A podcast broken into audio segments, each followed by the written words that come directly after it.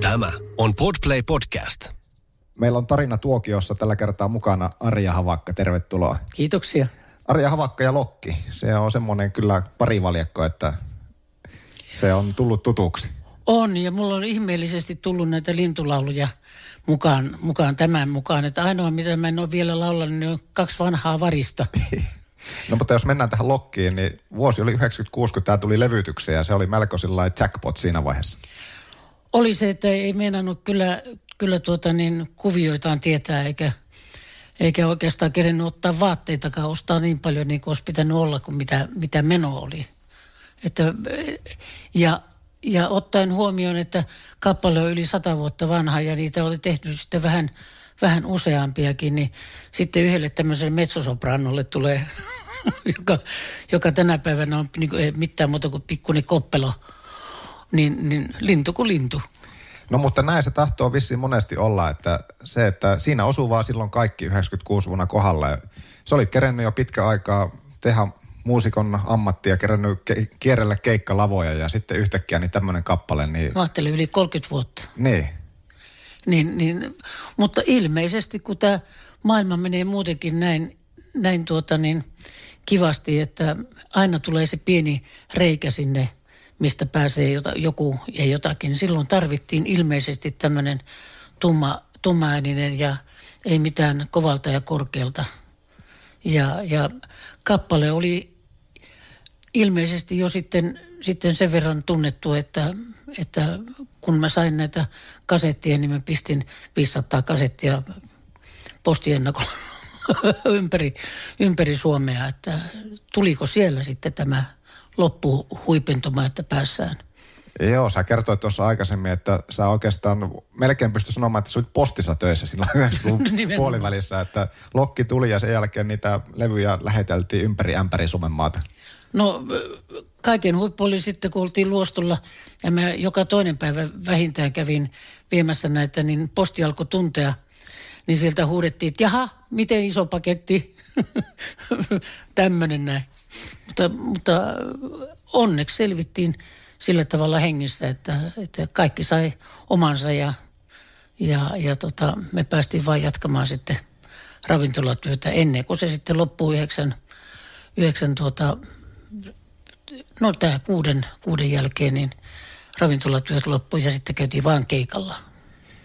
Mikä sai silloin tuohon, se oli ensimmäinen levytys?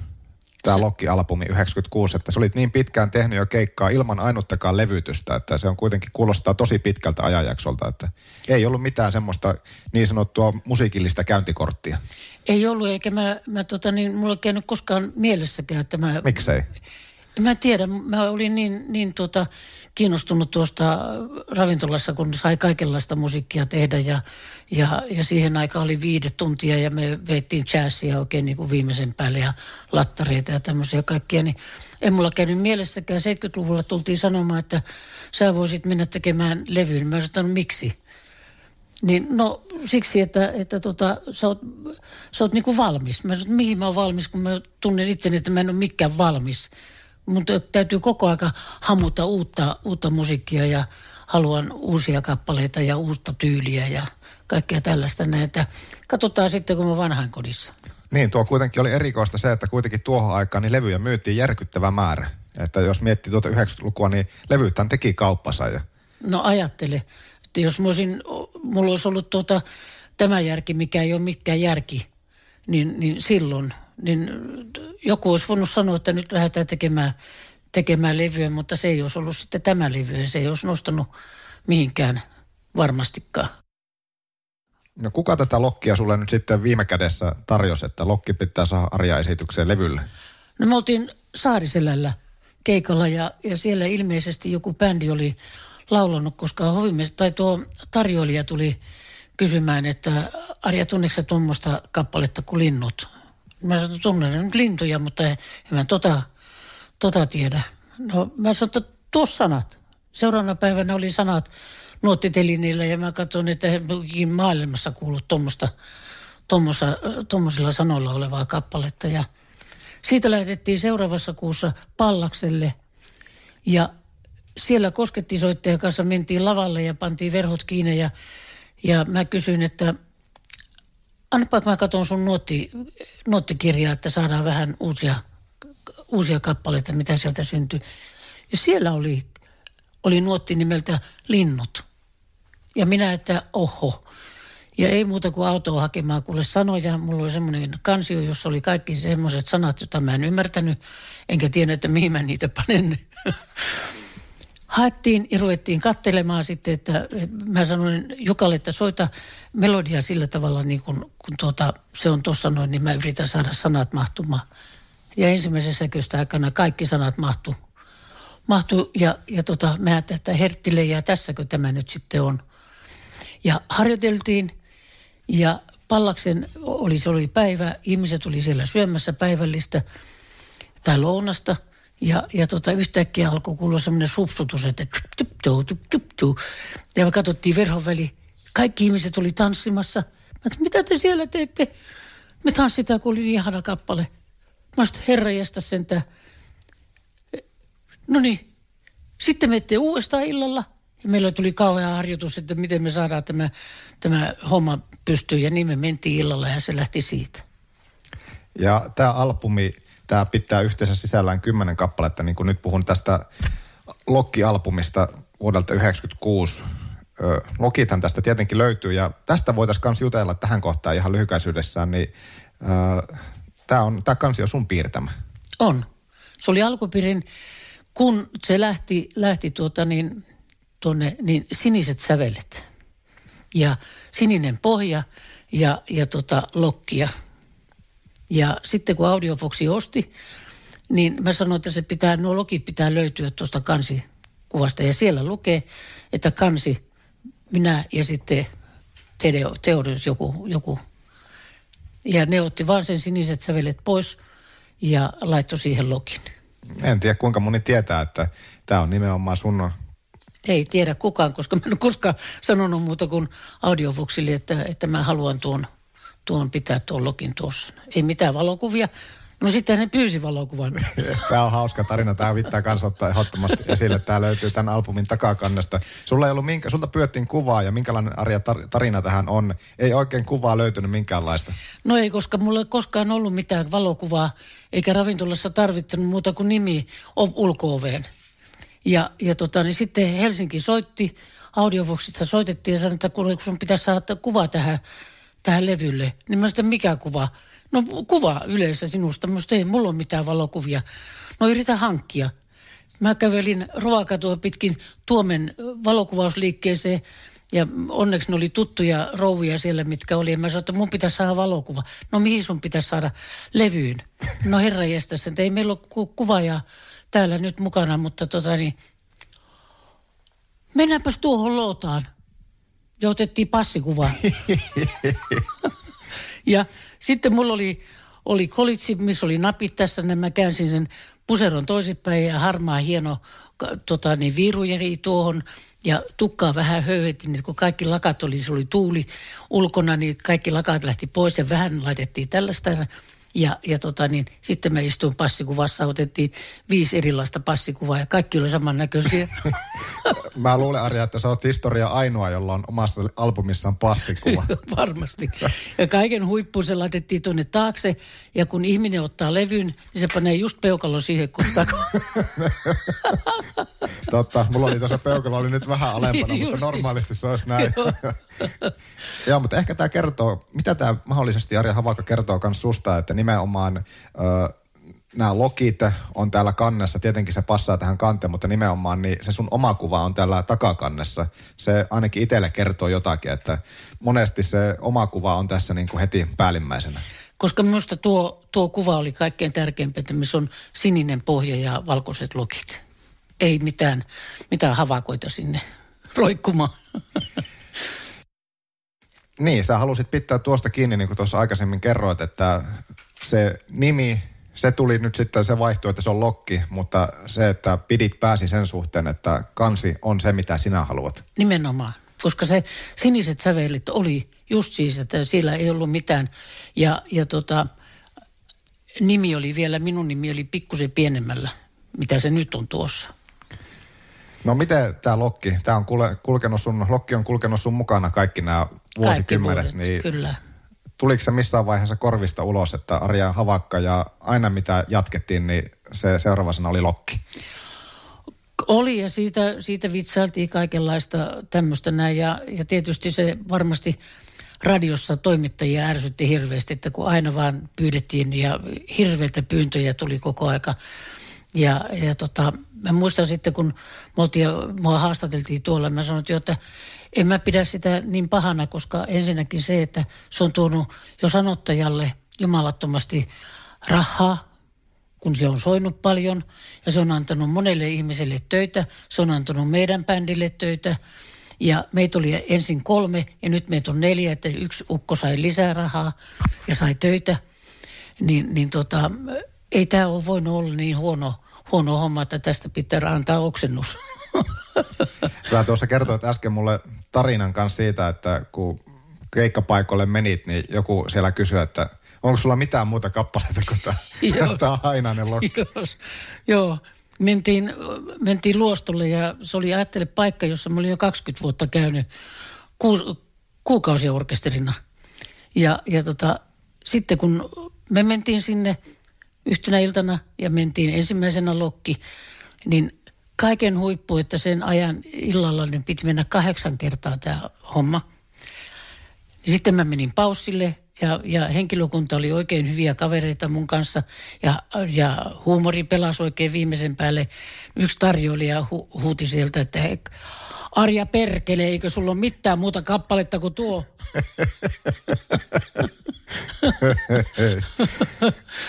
Joo, no, sä varmaan osaat tämän kappaleen niin kuin unissaankin, että jos Arja Havakka herätettäisiin keskellä yötä ja sanoisi, että nyt laulat Loki, saat tonni, jos tästä alat saman tien sen iskemään pöytään, niin se varmaan kaikki sanat menee vettä valaan. Se alkaa heti 3. säkeistöstä. Mutta tätä se vaatii, se, että yksi kappale räjäytti pankki siinä vaiheessa ja keikkoja oli hurumykket. No se oli kuule niin hirveätä. Silloin ensimmäisessä kuussa, kun lähdettiin kesäkuuta, niin meillä oli 32 keikkaa. Kiva, kun me oltiin kaikki niin täpinässä tämän homman kanssa, että kun aina vaan mentiin kuukaudesta toiseen 5 iltaa viikossa ja sama kelloaika ja loppu ja melkein samat kappaleet, jos ei keretty harjoittelemaan jotakin uusia. Nyt oli kumminkin, Lokki oli nyt ensimmäinen ja sitten niin nämä, mitkä siinä levyllä oli, kaikki minun ohjelmistoa. Meillä oli heti levyhommat, kun ohjelmisto täys, kun pystyttiin ottaa kaikki mitkä siinä levyllä on. Miten sä, Arja, itse kuvailisit, että minkälainen persona sä oot? Esimerkiksi jos mietitään, että lavalla, niin miten sä itseä kuvailisit? Monilla on varmasti, kun keikolla ovat käyneet, niin on tietty mielikuva sinusta, niin miten sä itseä kuvailisit? Mikä sut saa olemaan semmoinen lavalla, kun sä oot? Ensinnäkin onko se luontaista kaikki se, mitä nähdään? On, koska tätä työtä ei voi tehdä, jos ei nauti tästä, eikä osaa, eikä halua tehdä. Ja mä nautin siitä, että minut on ostettu näille ihmisille, että mun pitää saada ne viihtymään. Ja on ehkä pieni mahdollisuus se, että kun mä olin Lappeenrannassa, kun oli mun koulukaupunki, niin mä kävin siellä teatterissa, me oltiin iltanäyttelijöinä. Meitä oli 2-30 nuorta iltanäyttelijää ja sieltä sain ilmeisesti sen kipinän, että kun mennään tähän, niin me ei voida vaan seisoa siinä ja laulaa ja lähteä pois tai esittää ja lähteä pois ajattelematta, että mitä me tehdään. Mulle silloin sanottiin, kun mä tulin Rovaniemelle ja Pohjanhoviin, niin päähovimestari sanoi, että Arja, se oli karjalaisi, Arja, sinun pitää muistaa tämä juttu. Siihen et saa kuule laulaa itselleen, se pitää itselleen hauskaa, sinun pitää katsoa muita. Nämä ihmiset, jotka on tullut tänne näin, ne katsoo sinua ja sinun pitää hauskuttaa niitä. Ja niin minä tein ja olen tänä päivänä tehnyt sen. Ja tilannekomikka on juuri sellainen, että kun ihmiset kumminkin vapautuu siinä, kun niitä vähän höpöttää jotakin ja antaa niiden touhuta ja ne tulee keskustelemaan kaikki tämmöistä. Ne itse vapautuu siellä niin, että heillä on hauskaa. Tarvii tietynlaisen luonteen laatunsa kanssa, että on semmoinen höpöttelijä. Eihän meistä kaikista ole semmoisiksi hauskuttajiksi tai höpöttelijöiksi. Sen lisäksi, että lauletaan, siellä pitää olla koko ajan tavallaan läsnä. Kuinka tärkeää se on myöskin se, että siellä on ne niin sanotut välispiikit, mitä kans viljellään ja kuinka tärkeänä sä sen näet? Mä näen sen erittäin tärkeänä, koska suomalainen luonne on semmoinen hiljainen, rauhallinen, kun se tulee, ääntä ei kuulu mihinkään vasta kuin 3 tunnin perästä, kun tarjoilijat on kaikki ulkona, niin silloin siellä puhutaan ja kaikkea, mutta suomalainen luonne on, että kun se menee vieraaseen paikkaan, niin se ei saa suutansa auki, niin yrittää hirveän hiljaa pöydässäkin puhua, ettei vaan kukaan kuulisi mihinkään suuntaan. Tämä on se, että meidät on sen takia sinne ostettu ja annettu mahdollisuus, että me hauskutetaan ja autetaan niitä kappaleilla, jota he tykkää ja kuunnella ja yritetään tehdä mahdollisimman hyvin ja hyvää jälkeä musiikin kanssa, että pystytään tuomaan se nautinto. Onko tuo hauskuutuskin ollut sulle ominaista ihan sieltä pienestä pitäen? Oliko sä esimerkiksi pienenä koulussa semmoinen, että tykkäsit olla luokan edessä ja olla esillä vai? Mä en koskaan sinne pyrkinyt, mutta mut aina tyrkättiin ja mä muistan, että kun meillä oli luokassa musiikkitapahtuma, niin opettaja sanoi, että nyt lauletaan tämä ukkonoa tai jotain tällaista näin. Ja meitä oli 25 tyttöä. Ja mä olin kaikkein voimakas äänisempi, niin opettaja pisti minut ensimmäiselle riville laulamaan yksi ja kaikki oli muut siellä. Ja mä lauloin oman osan ja he vastasivat ja mä lauloin taas oman osan. Ja mulla oli jo silloin voimakas ääni, mutta se taas tuli varmasti siitä, että mun äiti oli, kun asuttiin Lahdessa, niin äiti oli kirkkokuurossa. Ja hän opetti mulle lauluja ja esimerkiksi Mä oon niin kaunis toinen ääni. Ja sitten kun me mentiin tuolla, niin hän lauloi medolle ja mä lauloin toisen äänen. Ja hän laittoi sitten oman äänensä siihen, että lapsen, niin hänen piti nostaa itse sanoa, että itse nostaa omaa ääntä, kun mulla oli niin voimakas ääni, että se kuuluu. Ja ilmeisesti myös sitten sekin, että karjalainen lähtökohta on, että se on ollut kotona jo siihen, että nyt ei istuta nurkassa ja nyt toimitaan. Se on sieltä tullut. Miten sitten, Arja, kaikki tuo musiikki, mitä olet esittänyt, niin aika laajasta laitaa olet kaikenlaista. Sulta periaatteessa luonnistuu mikä tahansa. Mikä on semmoinen, mitä et pystyisi vettämään? Arja Havakka ja räppi. Mä olen tehnyt sitäkin, kuule Kemimaan eläkeliiton vapaaehtoistoiminnassa meillä on semmoinen kuin ämmit. Meitä on 5 ämmiä ja eläkeräppi ollaan tehty. Älä eläkkeelle jää. No niin, hän on tulla vaan. Extemporinen räppiä. No siinä tuli, mutta mä niin hämmästyin kauheasti, että mä en muista sanoja, mutta kumminkin. No miten, sut tunnetaan myös siitä, esimerkiksi Pookessa paljon soi Johnny B. Goode, olisi ollut Arin kanssa semmoinen perjantailla yksi kappale, joka soi siellä lähetyksen alkupuolella, että sulla sitä räväkkyyttä riittää. No 50-luku, mulla on rokki on ollut silloin kova ja Elvis on ollut kova ja mä oon käynyt elokuvissa kaikki musiikkielokuvat katsomassa moneen kertaan, että mä opin ne. Ja mä rakastin just sitä 50-luvun rockia, joka oli musikaalista ja kaikkea tämmöistä näin. Ja se tuli niin kuin imasi suoraan itseensä, että se pitää tulla. Ja sitten kun mä olin siellä agentsien hommassa, niin ja siellä mentiin Johnny B. Goode, niin kitaristi sanoi, että hän ei oikeastaan osaa sanoa yhtään mitään, mutta hän on koskaan ollut näin mukavassa tapahtumassa, kun mä lauloin ja sitten toinen kitaristi lauloi ja sitten lauloi vielä pääkitaristi, niin me laulettiin vähän äänissä ja siellä se on se heidän videoilla tuo Johnny B. Goode. Joo, se oli tuosta vähän hämmentynyt, kun mä kerroin, että esimerkiksi Pogin perjantai-ilta on ollut semmoinen lähtökappale ollut monet vuodet jo Johnny B. Goode. Että... No mulle tuli se sillä tavalla yllätyksenä, koska perjantai on semmoinen aika, että ei sitä vaan istuta radion vieressä ja kuunnella, että... Mutta nythän mun täytyy joka perjantai ruveta istumaan tuonne, panna töpseli tiukasti liimalla kiinni seinään, ettei vaan lähde pois. Kuinka paljon sä itse esimerkiksi musiikkia sitten kuuntelet? Minkälainen rooli musiikilla on sun elämässä? Noin niin kuin kuunteluoppilaana niin sanotaan, tai kuuntelijana. No mulla itselle kuuntelumusiikki on ihan klassillinen jatsi. Ella Fitzgerald ja kaikkia nämä täältä, Mahalia Jacksonia. Sitten on fado ja sitten on lattarit. Ja ne on niinku semmoisia, ja mihin kuuluu myöskin klassilliset oopperat, Maria Callasta ja näitä kaikkia, ja operetit. Ihan laidasta laitaan taas tämmöinen, koska se on pakko itseään puhdistaa. Ei voi kuunnella latsarella joka päivä ja panna, että no nyt on kiva juttu. Että pitää puhdistaa, sitten sä pystyt ottaa vastaan niitä kappaleita, mitä sä itse esität ja kuulit. Miten tätä nykyään, Arja, kuinka paljon vielä keikoilla? No nyt tämä korona tietysti puhdisti kaiken maailman jutut ja mutta mulla on sitten ollut tuo vapaaehtoistoiminta, että mä oon Attendoossa käynyt vanhuksille laulamassa. Ja... Minkälaisia fiiliksiä siellä? Musiikki herättää niin voimakkaita tunteita. Minkälaisia ajatuksia ne keikat, reissut on sussa herättänyt?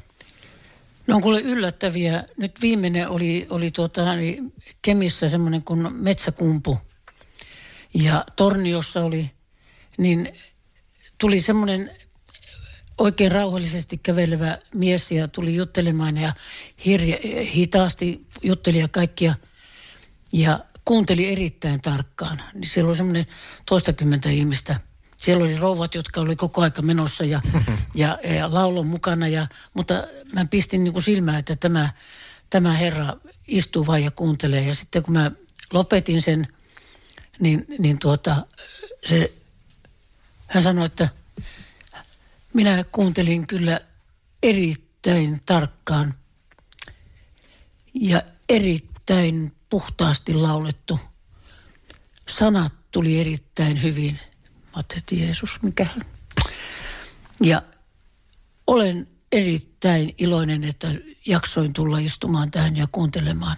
Ajattele, joku mieskuoron johtaja. Mietinkin, että varmaan musiikin kanssa on ollut paljon tekemisessä. Joo, ja semmoisia. Niin ja sitten oli vielä tämä näin, että sinä painoitit erittäin hyvin. Niin mä sanon, että nyansoi. Juuri sitä tarvitaan, kun lauletaan nyanssoimista. Ja mä olin niin haloo. Että aina, ja mä oon yrittänyt silloin, kun mä panin bändinkin pystyyn, että älkää aliarvioiko ihmisiä, jotka tulee sinne. Jos vaikka rollattorin kanssa tulee, niin se ette koskaan tiedä, minkälainen korva se hänellä on. Vaikka jalat ei toimi, mutta täällä toimii joku. Ja kun musiikki on semmoinen, että vaikka on ihminen, joka on puhunut moneen vuoteen yhtään mitään ja kuulee jonkun musiikin, alkaa heti kuule lipattaa käsi että se menee tänne näin. Joo, ja se tuo muistoja mieleen sieltä tosikin kaukaa. Nimenomaan. Ja mä en tiedä, että uskallanko mä tässä sanoa, mutta mä olin tämän vanhusten viikon tuolla Torniossa ja siellä oli yhdessä paikassa oli kans 20 ihmistä ja erittäin hyvää menoa ja mä juttelin niiden kanssa ja ne lauloi mun kanssa. Me otin semmoisia lauluja, että ne tunsi. Sitten tuli semmoinen rouva, istui pyörätuolissa näin ja hänellä oli omat systeemit. Hän puhui jonkun kanssa, mutta hänellä oli siellä. Ja sitten mentiin mä olin mennyt jo 3 laulua, oli hiljasta, niin tämä rouva sanoi, paskakappale. Palaute tuli suoraan ja pyytämättä. Hoitaja meinasi saada sydänhalvauksen, niin se alkoi tulla sieltä. Mä sanoin, ei se haittaa yhtään mitään. Että se on pääasia, että sanoo, koska ei mekään tykätä kaikista. Ei, joo. No sitten mentiin, mä unohdin kokonaan sen homman ja taas mentiin ja mä 10 laulua menin siellä. Ja sitten pakattiin ja henkilökunta tuli auttamaan ja kiittelin kaikkia tällä tavalla. Tämä sama rouva istui siinä. Hyvä laulamaa, jatka. Out. No mutta palaute oli kuitenkin lopulta positiivinen. Että... No niin, näin se pitää ollakin, että ensi jalat maa alta pois ja sitten sanoo, että jatka. Mä oon kuullut jonkun tuommoisen vastaavan tarinan, että palaute on ollut vähän erittäinkin kielteinen jossakin vaiheessa, mutta sitten hän on jopa saattanut lopulta sanoa, että hän vähän testasi, että heitin tuommoisen pikkupiikin alkuun, vähän nekaa sinne ensi hetkiä, että katsotaan miten sä reagoit. Joo. Mä mietin, että onko tuossa semmoinen samanlainen tarina, että hän vaan testasi, että meneekö tunteisiin. Joo, saattaa olla, mutta hänellä oli paljon enemmän touhua, kun hän keskusteli omien kaverittensa kanssa siellä, että se puhuu yhteen, mitään välittänyt meistä, mutta mulla oli semmoinen kuva, että se oli Pohjola-humppa. Joka mä oon kattonut, että se menee just tämmöisen vanhoille ihmisille, että ne alkaa heti tätä. Saattaa olla, että häntä ärsytti nimenomaan tämä humpan poljento ja tämä kaikki. Ja keskeytin hänen keskustelunsa. Joo, se voi olla. Niin sieltä tuli sitten heti tämä... Mutta tuo on hauskaa, ja monestihan se menee nimenomaan näin, että se negatiivinen palaute, se tulee vähän kärkkäämmin kuin sitten, että annettaisiin kehoa. Mutta tuo oli hienoa, että hänkin sitten lopulta, niin se positiivinen palaute sieltä kuitenkin tuli, että niin, ja sitten kaikki ei ollut ihan pelkkää paskaa. Niin, ja kato, se tuli niin terävästi. Joo. Nyt on niin terävä ilme Arjallakin täällä, että mua alkaa melkein jännittää. Niin, semmoisia keikkoja tässä nyt ollut viime aikoina. Kuinka paljon palo on edelleen sitten vähän kaikenlaisillekin keikoille, kun tästä maailma taas avautuu. Ja sä oot muun muassa siellä pohjoisempana, niin Suukosken keikalla ainakin tuossa mennä vuosina ennen koronoita, niin olit. Ja... Olin joo, ja nyt oli erittäin hyvä viimeinen kun oltiin, oliko se syyskuussa vai oliko se lokakuussa? Syyskuussa varmasti, niin ihan mukavaa ja ihmisiäkin riitti oikein niin kuin viimeisen päälle, että ennen on mennyt keikalle, niin on laulanut salit tyhjäksi heti kättelyssä, että ei se... Mutta nyt olin viime viikonlopulla Ikalisissa Kylpälässä ja siellä oli Alfa TVn järjestämät laulukilpailut Laila ja Olavia. Mä olin yksi tuomareista ja sitten lauantaina oli konsertti, joka nauhoitettiin ja se tulee nyt vissiin marraskuun aikana ja meitä oli... Niin se tulee sieltä Alfalta nimenomaan. Niin ja meillä oli Tarja Ylitalo ja sitten Kalle Jussila ja Eskelinen ja Saska Kallio. Helmi Kallio. Joo, Helmi Kallio ja Mikko Alatalo ja... Että meitä oli ihan kunnon... rypäle siellä. Tämähän pitää tarkistaa, että milloin se sitten sieltä Alfalta tulee, niin joo. Lajasta laitaanko siellä sitten esitettiin monenlaista? Niin, meillä oli yhteislauluja, mitä me laulettiin porukassa ja sitten oli pari kolme kappaletta aina henkeä kohti, että koska sekin oli semmoinen rajoitettu, ettei hirveästi paljon esiintyjiä, niin... Se on ymmärrettävää, että ei ihan koko repertuaaria. Niin, 600 kappaletta. Oliko sinne vaikea valita, että mitä lauluja valkkaat? Ne oli itse, kato, kun oli tehnyt teeman. Niin joo, että se oli teeman. Ne ilmoitti. Joo. Ja mikä se siellä sitten oli, kaikki Lokki. Oliko Lokki? Tuo oli toisena ja toisena oli sitten Miljoonaruusua. Mikko lauloi Kiimingin joen. Se lauloi kuule sen... Se hänen niitä bravureitaan, mutta mä en muista, että olisiko se ollut Kiiminkin, mutta lähellä kumminkin. Joo, no niin, no sittenpä me kuullaan, että mitä kaikkea siellä on. No mitä, viimeinen kysymys vaikka tähän loppuun, niin 2021 vuosi alkaa kääntymään lopuilleen, niin mitä odottaa Arja loppuvuodelta ja tuleviltakin vaikka vuosilta? No nyt ehkä alkaa sitten taas pikkusen noussa tämä, eikä mä oon pitänyt hirveätä kiirettä. Mä oon sanonut ohjelmatoimistolle, että kun mulla on 3 vakibändiä, mä en enää pidä omaa orkesteria, niin mulla on Oulussa ja Keski-Suomessa ja Etelässä, että mitä, ja ne kaikki on ohjelmatoimistossa, että jos niillä on ja on kysyntää, niin lähden ja ilmoittakaa mulle sitten, että en ole pitänyt mitään hirveätä kiirettä, mutta kumminkin, että joka kuukausi ainakin jossakin näkyy.